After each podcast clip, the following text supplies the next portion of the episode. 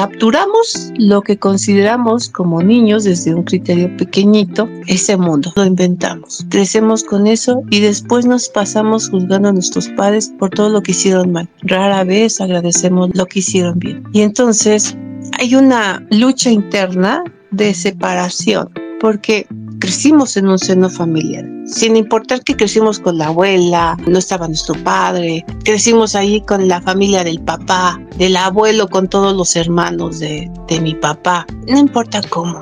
Al final hay un momento donde buscas la adaptación personal en lo social, o sea, buscas dónde embonar fuera de casa